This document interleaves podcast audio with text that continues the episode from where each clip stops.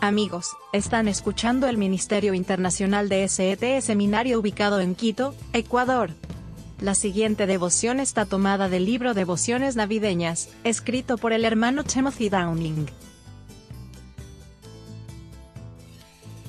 Celos. Cuando Herodes vio que los sabios lo habían engañado, se enfureció. Envió hombres para matar a todos los niños en Belén, y en toda la región circundante desde la edad de dos años o menos, según el tiempo que había aprendido de los magos. Virgulilla el apóstol Mateo, Mateo las dos y dieciséis. El rey Herodes estaba celoso de Jesús. Su objetivo era mantener el poder que tenía como rey, y Jesús era una amenaza para ese objetivo. Los sabios describen a Jesús como el rey de los judíos, por lo que Herodes tomó medidas. Los celos son una motivación que muchas personas tienen en común con Herodes. Durante la Navidad, la codicia y los celos pueden eclipsar la verdadera alegría y el mensaje de la temporada.